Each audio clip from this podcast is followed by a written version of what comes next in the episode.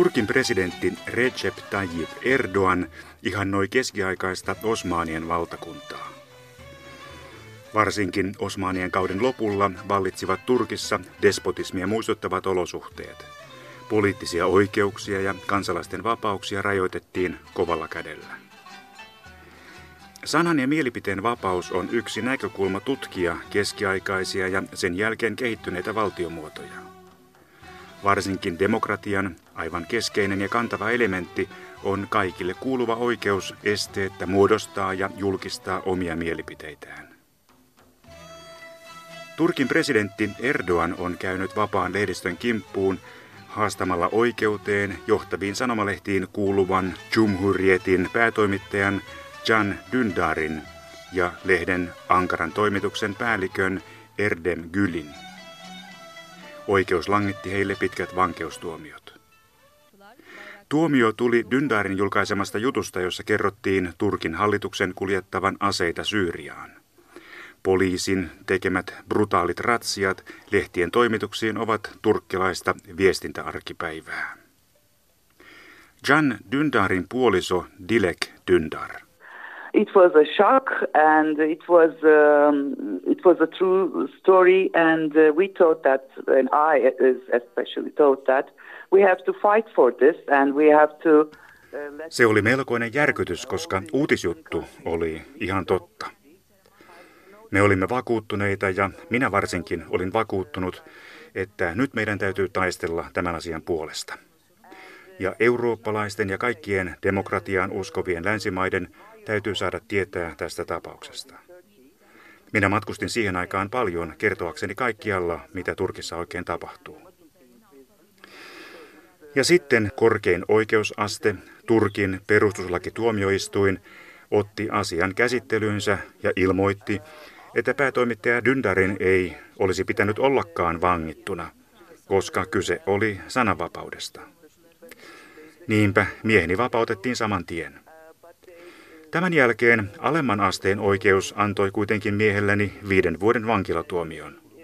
Tämä siis siitäkin huolimatta, että jutussa oli perustuslakituomioistuimen päätös. Ja nyt me odottelemme korkeimman oikeuden päätöstä siitä, onko alemman oikeusasteen päätös oikea vai väärä. The things are getting worse uh, in Turkey, uh, as you can uh, easily see. Um. Asiat menevät edelleen huonompaan suuntaan Turkissa, kuten voitte helposti havaita. Herra Erdogan haluaa tulla valituksi uudelleen presidentiksi ja niinpä hän yrittää levittää pelkoa ihmisten keskuuteen. Jamin tapauksessa ideana oli pelotella ja uhkailla mediaa. Tämä sen vuoksi, koska Jam on hyvin tunnettu mies Turkissa ja Erdogan halusi antaa kansalaisille vaikutelman, että hän voi pistää Jamin kiven sisään, joten kaikkien täytyy varoa, mitä he kirjoittavat tai sanovat televisiossa. Eli Erdogan kiristää kaikkia Turkin tiedotusvälineitä. Um, and, uh, so he's trying to, uh, give, uh... Entä henkilökohtaisesti? Pelottaako teitä itseänne Turkissa? Ei ole kauaakaan siitä, kun miehenne yritettiin ampua kadulla keskellä kirkasta päivää. Yes, every, everyone can, must be afraid of what's going on Turkey. Uh, but, uh, Kyllä, Jokaisen täytyy pelätä sitä, mitä Turkissa on meneillään. Mutta peloissaan oleminen ei minun näkökulmastani ole ratkaisu. Meidän täytyy taistella lehdistön vapauden ja Turkin demokratian puolesta. Eikä se onnistu pelkäämällä tai vaikenemalla. Meidän täytyy kertoa kaikkialla Turkin ongelmista. Vaikka olenkin kyllä vähän peloissani, mutta minä en ole pelon vanki.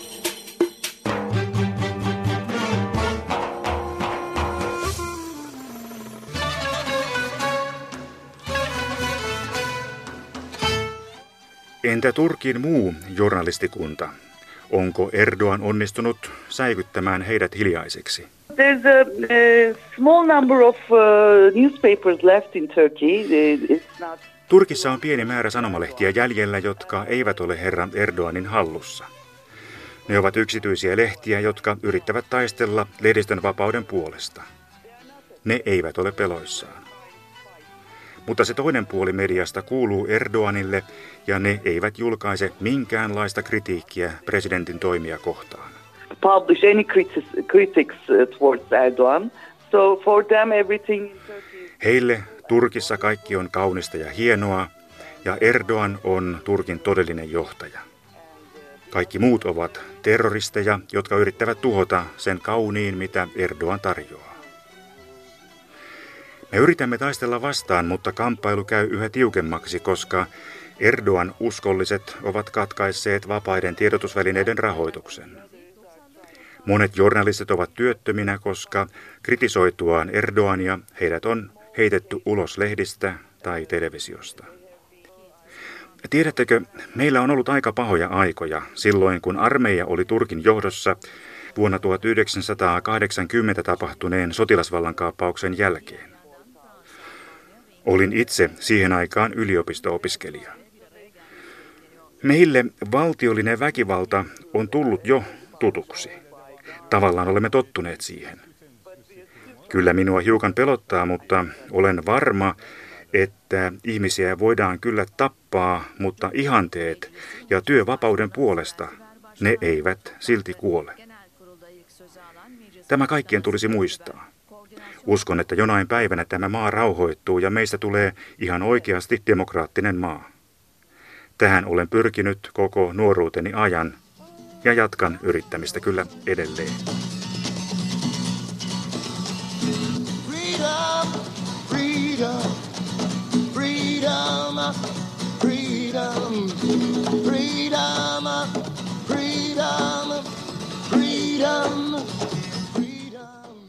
Tilman Spengler on saksalaisen mielipidekeskustelun voimahahmoja. Hän on kirjailija, TV-journalisti, kustantaja ja lehtimies. Eurooppa on tällä haavaa täynnä kriisejä. On pakolaiskriisi, oli finanssikriisi, sitä seurannut talouskriisi, Ukrainassa on menossa täysi sota. Terroriiskut vahvisuttavat Euroopan suurkaupunkeja ja me elämme keskellä Syyrian sisällissodan seurauksia.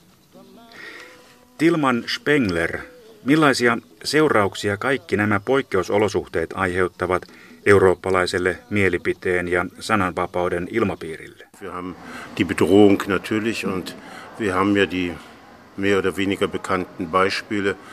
Ich muss das Stichwort Türkei hier erwähnen, weil das das rezenteste vielleicht ist.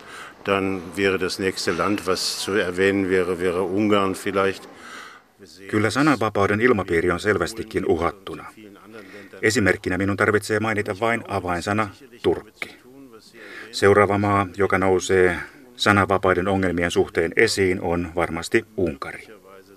Näemme myös, miten Puolassa mielipiteen vapaus on uhattuna, kuten jo niin monessa muussakin maassa.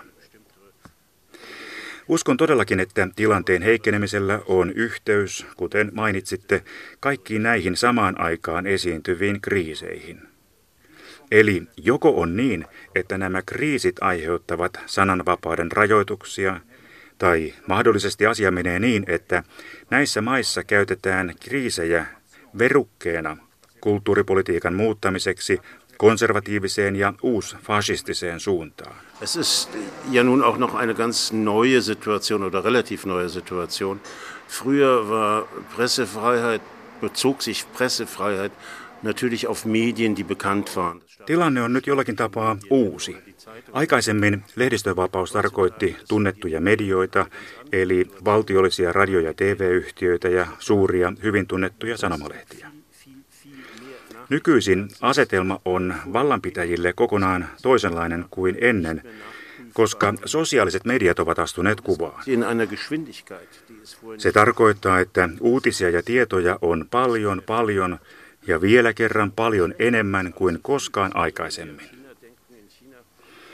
Ja tietojen laadun kontrolli ei ole enää mahdollista. Uutisten tarjonta on nopeampaa kuin milloinkaan ennen. Mitä tämä tarkoittaa? Tästä seuraa, että järjestyksen voimat, ne jotka pyrkivät päsmäämään toisten elämää, niillä menee nyt huonosti. Tämä kaikki on heille ihan liikaa. Kun ajattelette vaikka Kiinaa, Kiinan kansantasavallassa käytetään kansalaisten valvontaan ja maan sisäisen järjestyksen ja järjestelmän pystyssä pitämiseen enemmän varoja kuin maan sotilas- ja puolustusbudjettiin. Vallanpitäjillä on vastaavia huolia kaikki alla. He joutuvat toteamaan, että heidän harjoittamansa politiikan legitimointi, perusteltavuus on tullut yhä vaikeammaksi. Koska julkisuus ruokkii itseään uusilla sisällöillä yhä useammista lähteistä. Ja tämän tilanteen vastapainoksi yrittävät vallassa olijat nyt suitsia lehdistöä ja kaikkia julkisuutta ja mitä nyt vaan pystyy kontrolloimaan. Tai velvoittaa omalle kannalleen, vaikka sitten oikeudellisten rangaistuksien pelossa.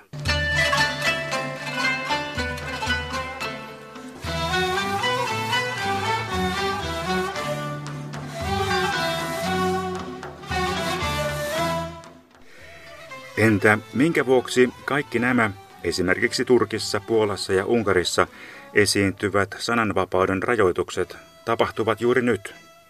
Tilanne on muuttunut ihan ratkaisevasti parissa vuodessa. Nein, vor fünf Jahren war das ganz gewiss nicht so. Und es scheint tatsächlich, wenn ich es zynisch sage, so etwas wie... Todellakin, viisi vuotta sitten tilanne ei ollut tällainen. Ja nyt näyttää siltä, jos lausun hiukan kyynisesti, niin tässä näyttää olevan jo eräänlainen muotiefekti mukana. Vallanpitäjät jäljittelevät toisiaan, kun nähdään, että kikka toimii. Puolan hallitus on huomannut, miten menestyksekkäästi Unkarin hallitus rajoittaa lehdistön toimintaa. Ja ne tekevät tarkalleen samalla tavalla perässä. Minulla ei ole minkäänlaisia taipumuksia salaliittoteorioihin, mutta kun jokin hallitus huomaa, että uusia kieltoja pystyy helposti vakiinnuttamaan ja samalla huomataan, että Euroopan unioni on heikko. Ja tämä on totta. EU on tällä hetkellä poikkeuksellisen heikoilla, niin ei ole olemassa keskusvaltaa, joka pystyisi sanktioimaan sananvapauden rajoituksia. Kukaan ei pysty rankaisemaan lehdistön vapauden rikkomuksia tai kenelläkään ei ole keinoja korjata sananvapauden loukkauksia. Toisin sanoen, nyt vallitsee erittäin edullinen tilaisuus verrattuna takavuosiin, kun Brysselissä oli enemmän poliittista voimaa lyödä nyrkkiä pöytään. Yksinkertaiset iskulauseet ja vihapuheet muuttavat yhteiskunnallisen keskustelun hyvin yksiulotteiseksi. Tarvitseeko mielipiteen vapautemme uuden ja paremman kielen ja ajattelun tavan, jotta jopa vaaralliseksi muodostuva ajattelun yksiulotteisuus voitaisiin välttää. Ich meine, Sie legen da den Punkt genau in die richtige Wunde. Wir haben ja hier in Deutschland, haben wir in Dresden bestimmte Erfahrungen, da ging es davon aus. Tässä te osutte sormellanne kaikkein kipeimpään haavaan, todella arkaan paikkaan. Meillä on täällä Saksassa esimerkiksi Dresdenin ulkomaalais- ja muslimivastaisen Pegida-liikkeen kautta runsaasti kokemuksia. Tuo joka maanantaina kokoontuva ulkomaalaisvihamielinen demonstraatio merkitsee samaan aikaan luokkataistelua, joskin peitetyssä muodossa. Nyt meillä on hyvin omalaatuinen tilanne, koska normaalisti lehdistö edustaa suuren yleisön näkökulmasta valtaa pitäviä kohtaan suunnattua kritiikkiä. Lehdistön tuleekin kritisoida hallituksen tekemisiä. Tänään tilanne on kokonaan toinen koska näiden ihmisten näkökulmasta, jotka Dresdenissä mieltään osoittavat, lehdistö kuuluu hallitsijoihin ja valtaapitäviin. Käytössä ovat ikivanhat iskulauseet, kuten Lügenpresse, valhelehdistö. Eli siellä lehdistö identifioituukin yllättäen yhteen vallan kanssa. Ja tästä syystä voi hyvinkin olla, ettei tällaisissa yhteyksissä kansan keskuudesta nouse kovinkaan laajaa vastalausetta sille, jos lehdistöä sensuroidaan tai jos sitä säädellään entistä voimakkaammin. Koska ihmiset sanovat, että media edustaa kuitenkin niitä siellä, meidän yläpuolellamme, ja nehän pääsääntöisesti kusettavat meitä täällä alhaalla.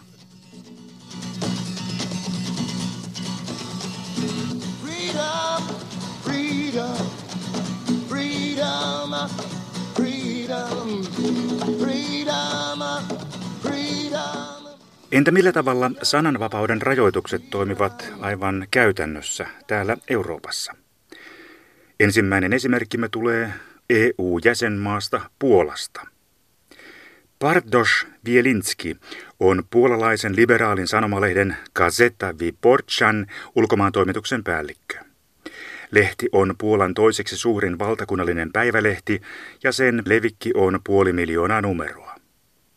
Lehteä julkaisee puolalainen mediakonserni Agora. Kommunikation zwischen meiner Redaktion äh, und die Regierung erschwert ist. Also in der Sinne, dass wir mm, Kommunikaatio hallituksen ja meidän lehtemme toimituksen välillä on vaikeutunut. Siinä mielessä, että hallitus ei ensinnäkään pidä meistä, koska me kuulumme heidän kriitikoihinsa.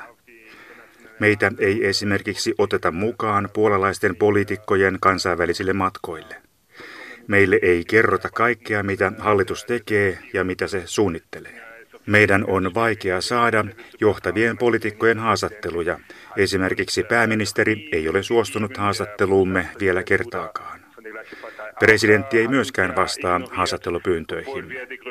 Vaikka me olemme tutkitusti suurin mielipidevaikuttaja sanomalehti Puolassa. Okay, damit kann man leben. Das ist Problem von der Regierung, nicht unser Problem, dass sie... Okei, kyllä, tällaisen kanssa pystyy vielä elämään.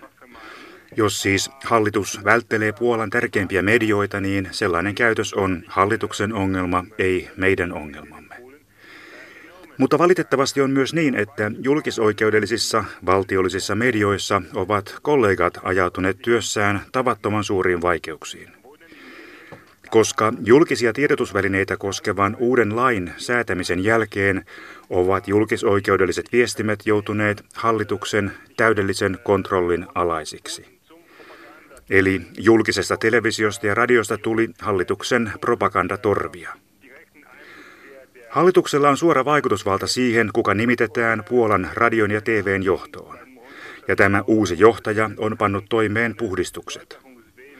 Niiden ansiosta yli sata journalistia joko erotettiin tai pakotettiin itse eroamaan. Nämä toimittajat on korvattu uusilla, hallitukselle lojaaleilla toimihenkilöillä ja he laativat uutis- ja ajankohtaistarinat nyt tavalla, joka hmm, miellyttää hallitusta. Tämä ei todellakaan ole hallitukselle minkäänlainen menestystarina, koska julkisoikeudelliset tiedotusvälineet eivät ole ainoita medioita Puolassa. Puolassa on vakiintunut viime 25 vuoden aikana hyvin monimuotoinen mediamaisema. Tämä paluu propagandatelevision ja propagandaradion aikakauteen on aiheuttanut sen, että yleisö jättää nämä viestimet.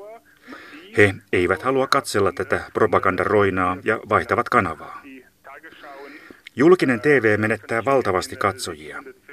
Neljän, viiden kuukauden sisällä on julkisen TVn pääuutislähetys menettänyt 750 000 katsojaa. Se on valtava menetys ja yksityiset kanavat keräävät vastaavasti lisää kuuntelijoita ja katselijoita.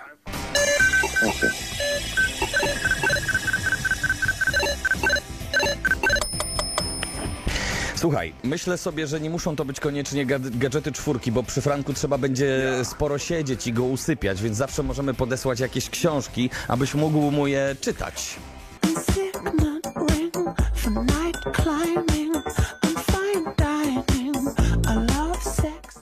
Kommunistinen Puola eli rautaesiripun takana ilman internettiä, eristyksissä muusta maailmasta.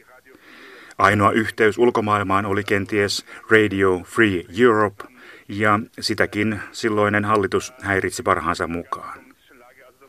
Silloin meillä oli vaikeampaa saada objektiivista informaatiota, mutta näin ei ole enää asianlaita. Nyt meillä on internetyhteydet ja meillä on yksityisiä mediataloja, eli tilanne on vaikea verrata kommunismin aikoihin. Mutta ajatelkaapa, viimeisimmässä opposition mielenosoituksessa Varsovassa. Siellä oli poliisin laskujen mukaan 40 000 ihmistä paikalla. Sen sijaan Varsovan kaupunginhallinnon mukaan, ja se ei siis ole maan hallituksen kontrollin alainen instituutio, paikalla olikin 240 000 hallituskriittistä mielenosoittajaa. Ja tässäkin me havaitsemme, että se 40 000 ihmistä on selvä valhe. ja tätä valhetta levitettiin massiivisesti valtiollisessa mediassa. Siinä hyvässä propagandateoreettisessa uskossa, että kun valhetta toistetaan riittävän usein, niin siitä tulee lopulta kaikkien hyväksymä tosiasia. Also in solche Welt müssen wir leben. Also das ist ja wirklich ganz schwer vorstellbar. 25 Jahre nach dem Fall des Kommunismus in Polen ist die Freiheit der Medien, Kuvitelkaa, tällaisessa maailmassa meidän täytyy täällä Puolassa elää. On vaikea ajatella, että 25 vuotta kommunismin luhistumisen jälkeen median vapauden ja moniarvoisuuden oloissa meitä yritetään jälleen pettää valehtelemalla. Ja joudumme olemaan ihan samanlaisten viestintämenetelmien kohteena kuin ne, jotka silloin halusivat vapautta. Tämä on kyllä kovasti kiusallista. Das ist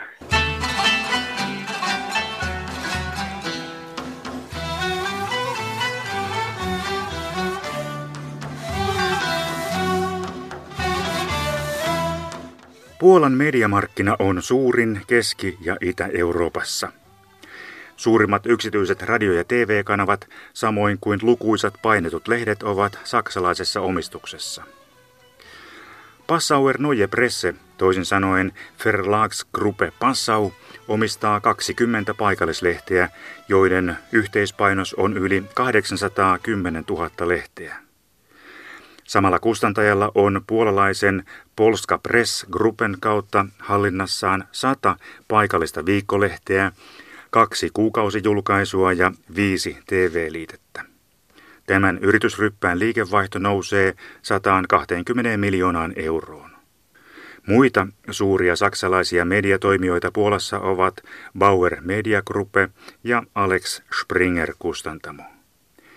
Mitä merkitsee se, että saksalaiset mediakonsernit omistavat niin laajasti viestintäyrityksiä Puolassa? Also es ist ja wahr, dass die Deutschen hatten viel in Polen investiert. Besonders am Anfang. On kyllä totta, että saksalaiset ovat investoineet runsaasti Puolaan. Silloin alkuaikoina mediateollisuus tarvitsi rahaa modernisointeja varten. Silloin tulivat saksalaiset kustantamot ja ostivat käytännössä kokonaan puolalaisen alue- ja maakuntalehdistön. Der Axel Springer hat ein, eine von wichtigsten äh, Wochenblätter in Polen veröffentlicht. Toivatko saksalaiset vaikutusvallan tullessaan? Noch nie wurde, also vor dieser guten Wandel, noch nie wurde in der Öffentlichkeit ein Vorwurf gestellt. Koskaan ei ole voitu julkisuudessa osoittaa, että nämä saksalaisomisteiset lehdet edustaisivat saksalaisia intressejä Puolassa. Näitä lehtiä lukiessa voi aistia jopa hienoista saksalaisvihamielisyyttä, antisaksalaista retoriikkaa.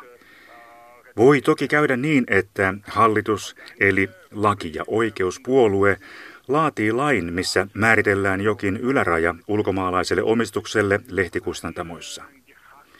Se ei tietenkään vastaa EU-oikeutta ja se tulee avaamaan EU:ssa vielä uuden vastalauseiden rintaman Puolan hallitusta vastaan. Ja sellainen laki tulisi rasittamaan suhteetamme Saksan ja muiden EU-maiden kanssa. Mutta nyt näyttää kyllä siltä, että tällaisiin toimiin hallituksen taholla ollaan valmiita. Sie, sind, sie wären bereit, äh, solche Maßnahmen zu ergreifen auch, ja.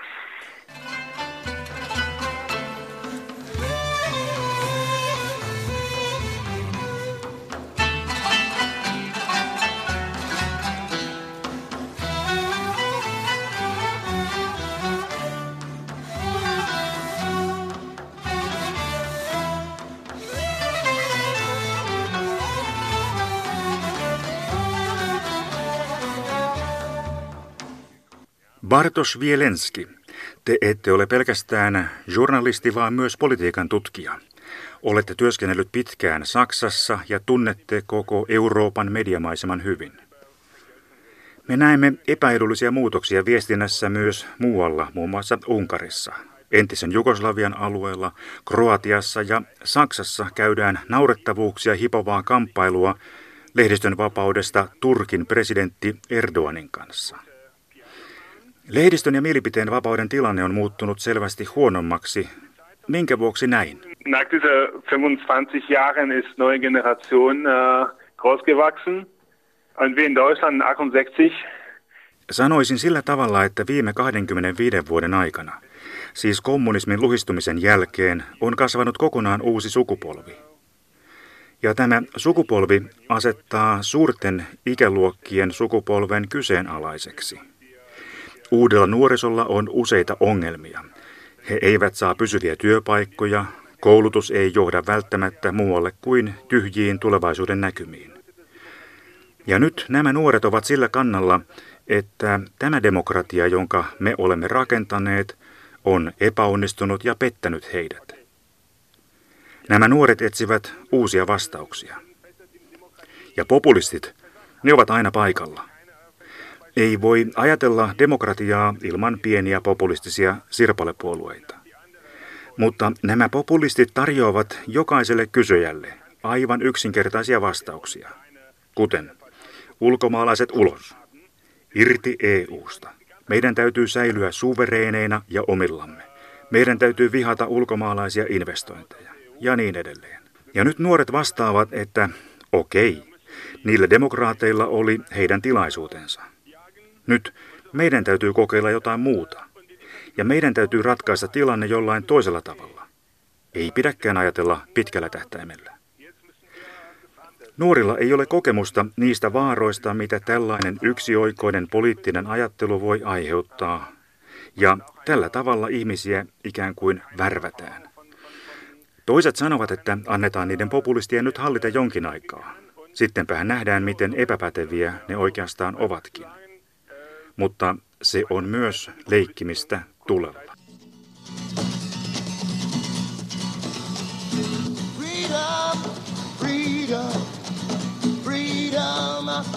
Freedom, freedom, freedom, freedom, freedom. András Päty on Unkarin tunnetuimpia tutkivia journalisteja. Hän työskenteli pitkään Origossa, joka on yksi Unkarin suurimmista uutisportaaleista. Hän joutui jättämään työnsä jouduttuaan painostuksen kohteeksi, koska hän käsitteli jutuissaan poliittisesti arkaluonteisia talousaiheita. Hän on tutkinut Unkarin liike-elämän ja huippupoliitikkojen keskinäisiä korruptiotapauksia. Nyt András Päty on riippumattoman Direct 36 uutiskeskuksen palveluksessa. Millaisia ongelmia Unkarissa on ollut lehdistövapauden kanssa? Millaista on se poliittinen painostus, jonka kohteeksi hän entisessä työssään joutui? This is, this is hard to, you know, this is always, uh, this is hard to track because the you don't you know pressure doesn't arrive in the form of uh, emails or uh, or clear requests. Poliittinen painostus lehdistön vapautta vastaan on vaikeaa aina suoraan jäljittää. Painostus ei tule esimerkiksi sähköpostien välityksellä tai suorina pyyntöinä tai ohjeina. Käytännössä minulla tuli ongelmia erään tietyn uutisjutun kanssa – Esitin kysymyksiä korkeiden hallituksen ja pääministerin toimiston virkamiesten matkoista. Huomasin, että pääministerin kanslian johtajalla oli useita matkoja, joiden kustannukset ja laskutus olivat tuntuvasti suurempia kuin muiden vastaavien matkojen laskut. Aloin esittää kysymyksiä näistä ja hallitus kieltäytyi vastaamasta niihin. Me veimme asian sitten oikeuteen. Kyseessä oli oikeastaan rutiiniluontoinen oikeusjuttu, mutta siinä vaiheessa aloimme tuntea painostusta tämän uutisjutun johdosta.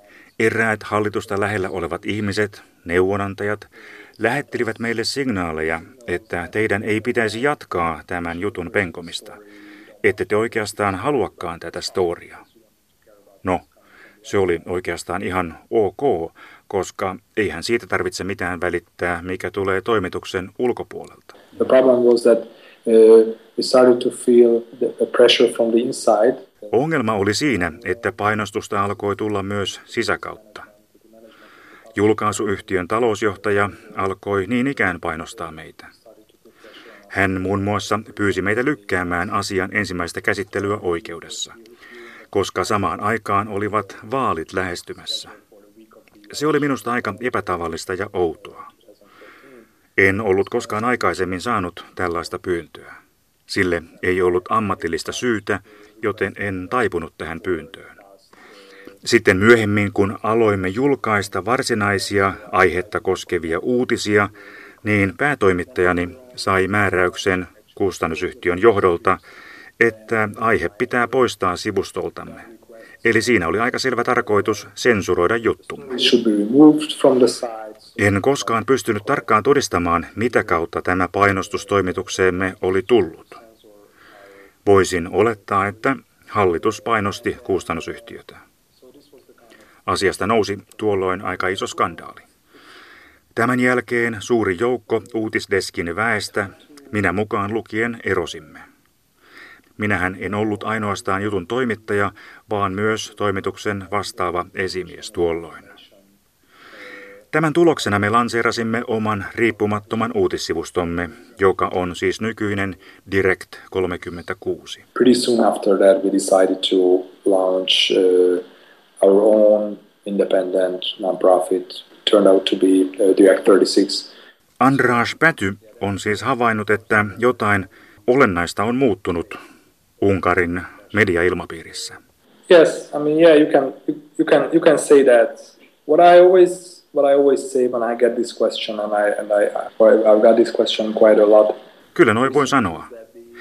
Sanon aina kuullessani tämän saman kysymyksen, että Unkarissa voi vielä tehdä riippumatonta journalismia. Mutta tila tällaisen raportoinnin tekemiseen on kaventunut nopeasti muutaman viime vuoden aikana. After 2010 in Hungary, we, we've had a government Vuoden 2010 jälkeen meillä Unkarissa on ollut hallitus, joka harjoittaa hyvin aggressiivista mediapolitiikkaa. Ne ottivat täysin haltuunsa julkisen joukkoviestinnän. Voi sanoa, että vuoteen 2010 saakka julkisoikeudelliset kanavat, varsinkin radion puolella, tekivät varsin hyvää työtä. Ja nyt se kaikki on mennyttä. Sekä TV että radio ja kansallinen uutistoimisto, ne kaikki noudattavat hallituksen esityslistaa. Toisinaan kaikki, mitä ne lähettävät, on aivan puhdasta propagandaa. What they, what they broadcast is just pure propaganda. It's a, this is a small country and this is a small market. So if you take the, if you take the public media... Ja Unkari on pieni maa ja pieni markkina. Jos julkisoikeudellinen viestintä on mennyttä, niin se on suuri vahinko lehdistön vapaudelle Unkarissa. Ja samaan aikaan näemme yksityisten mediayhtiöiden ajautuvan hallitusta lähellä olevien ihmisten omistukseen. Andy Vanja on entinen Hollywood-tuottaja, mutta samaan aikaan hän on Unkarin hallituksen virkamies. Ja hänellä on hyvin läheiset suhteet hallituksen johtaviin poliitikkoihin. Ja sen jälkeen, kun hän osti TV2, mikä tapahtui valtion pankkien avustuksella, siis käytännössä hallituksen tuella, niin tuon kanavan ohjelmat muuttuivat palvelemaan avoimesti hallituksen ja kansalliskonservatiivisen Fidesz-puolueen etuja. EFOT 2016 Velence. Öt nap fesztivál és nyaralás. Érkezik Rudimental, Pendulum DJ Sally, Borgias, Headhunters, Halott Pénz, Ári Mafia, Well Hello, Vatfrutti, Tankcsapda és még sokan mások. Velence, július 12-17. Unkarilainen erikoisuus on myös, että monista tiedotusvälineistä ei tarkkaan tiedetä, kuka ne oikein omistaa. Eli on helppo ymmärtää uutistyön vaikeus Unkarissa. Journalismin keskeinen elementti on vaatimus yhteiskunnan instituutioiden läpinäkyvyydestä. Mutta jos oman työnantaja viestintäyrityksen omistus on hämärän peitossa, niin se on uutistoiminnan uskottavuudelle aika iso ongelma. Freedom, freedom, freedom, freedom,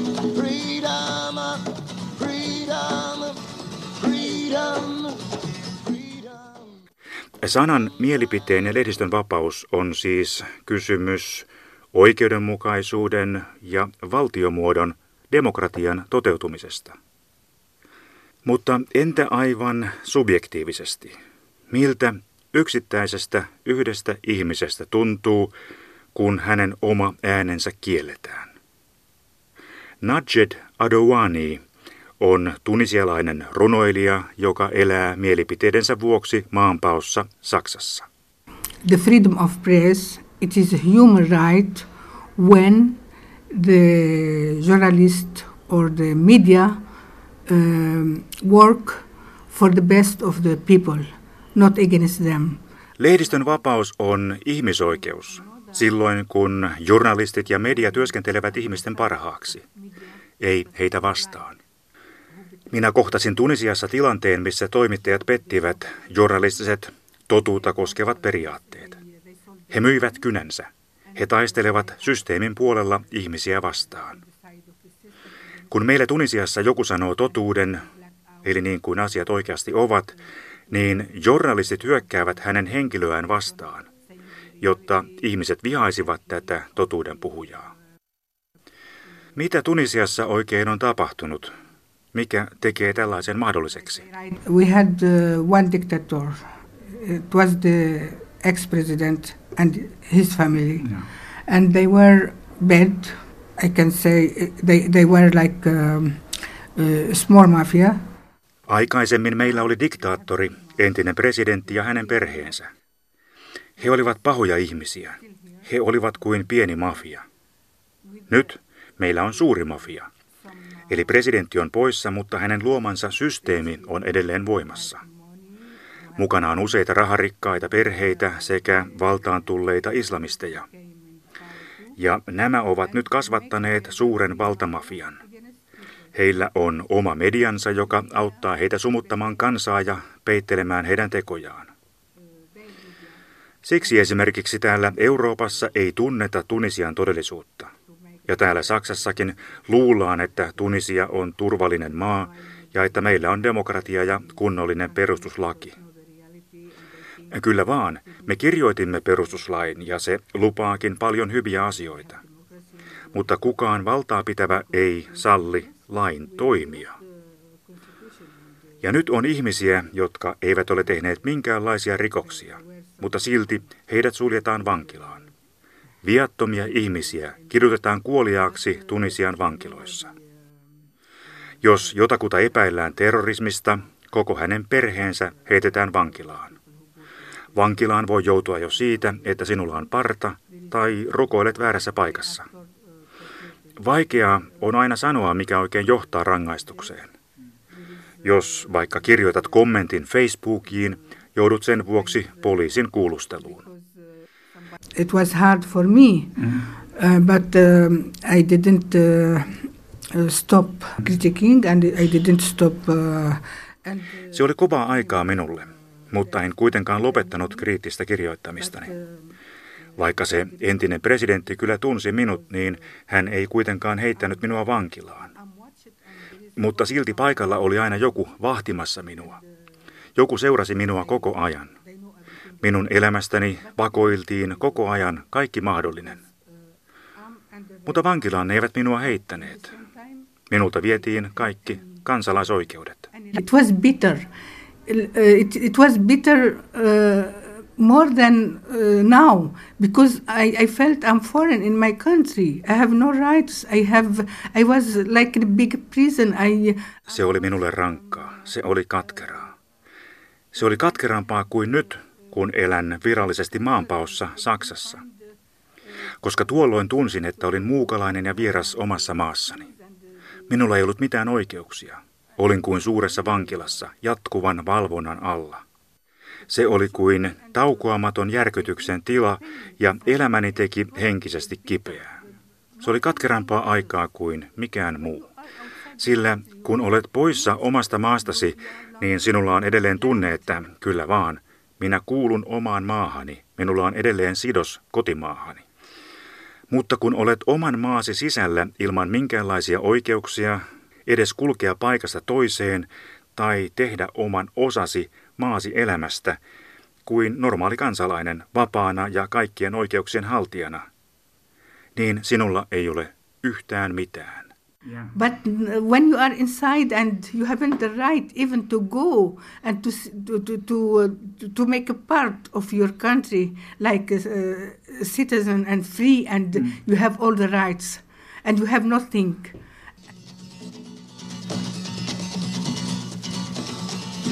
Freedom, freedom, freedom, freedom.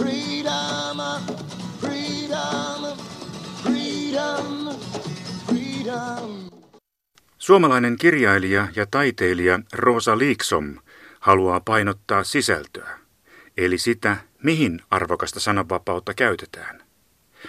Liiksom on huolissaan, koska oikeistoradikalismi, populismi, rasismi, jopa fasismi nostavat näkyvyyttään Pohjoismaissa. Sananvapaus ei Liiksomin mukaan tarkoita sitä, että saa sanoa ihan mitä hyvänsä. Ennen niin kuin rasistiset ilmaukset ja, ja, ja et tyyppi sanoo että suoraan, että olen natsi, niin semmoista ei tapahtunut kovin usein. Ja jos se tapahtuisi, oli kadulla. Mutta että nykyisin, nykyisin tämmöisiä ilmaisuja käytetään ihan siis salongeissa. Sitten puhetavasta on tullut täysin salonkikelpoista. Rasistisesta puheesta, fasistisesta puheesta, on tullut salonkikelpoista ja se on kyllä niin kuin todella pöyristyttävää. Ja tämähän on tapahtunut joka puolella Eurooppaa, että jos ajatellaan esimerkiksi Ranskaa, niin to- todennäköisesti Marielle Le Pen on seuraava Ranskan presidentti mahdollisesti. Ja minkälaista kieltä hän vielä muutama vuosi, nythän hän on pikkusen siistinyt kieltä, mutta minkälaista kieltä hän vielä muutama vuosi sitten käytti niin kuin pakolaisista, muslimeista ja niin edelleen. Ja tavallaan sitten kun katsoo tätä Eurooppaa, ää, ei pelkästään Suomea, vaan koko Eurooppaa, että mitä täällä tapahtuu, niin se on kyllä ikävää todeta, että muslimeista on tullut kyllä tämän päivän juutalaisia. Eli muslimit ää, ja vanhat ihmiset ää, ja ihon väriltään ei-valkoiset ihmiset ovat tämän hetken juutalaisia. Niitä, niitä on lupa niin kuin todellakin niin kuin inhota. Heillä on lupa sanoa mitä tahansa.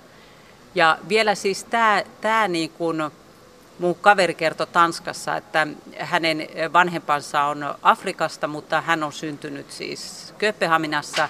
Niin hän sanoi, että hän kuulee niin kuin kadulla tämmöisiä näin, että, että ää, ää, miksi et sä ole valkoinen, me kotiin. Eli että tämmöistä slogania, että ää, jos et ole valkoinen, lähde vetään, vaikka olisi syntynyt Tanskassa.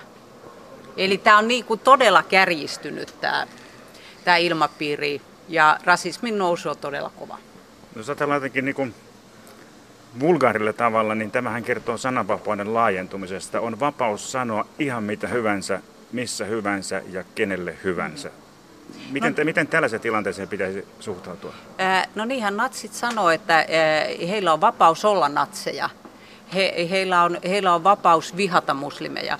Mutta sehän ei ole totta, koska sana, sa, heillä, ei ole vapa, heillä ei pitäisi olla todellakaan vapautta siihen, koska meillä on niin kuin YK, YK on, ö, määrittelemät ö, kriteerit, mitkä kuuluvat, mihin kuuluu ihmisarvo, tasa-arvoisuus, ihmisoikeudet värin riippumatta, uskontoon riippumatta ja niin edelleen. Eli että, että tuota, sananvapaus ei tarkoita todellakaan, eikä saa tarkoittaa sitä, että sä saat vihata pelkästään värin takia toisia ihmisiä tai pelkästään uskonnon takia. Se ei ole sananvapautta, se on pelkästään tyhmyyttä. Freedom, freedom, freedom.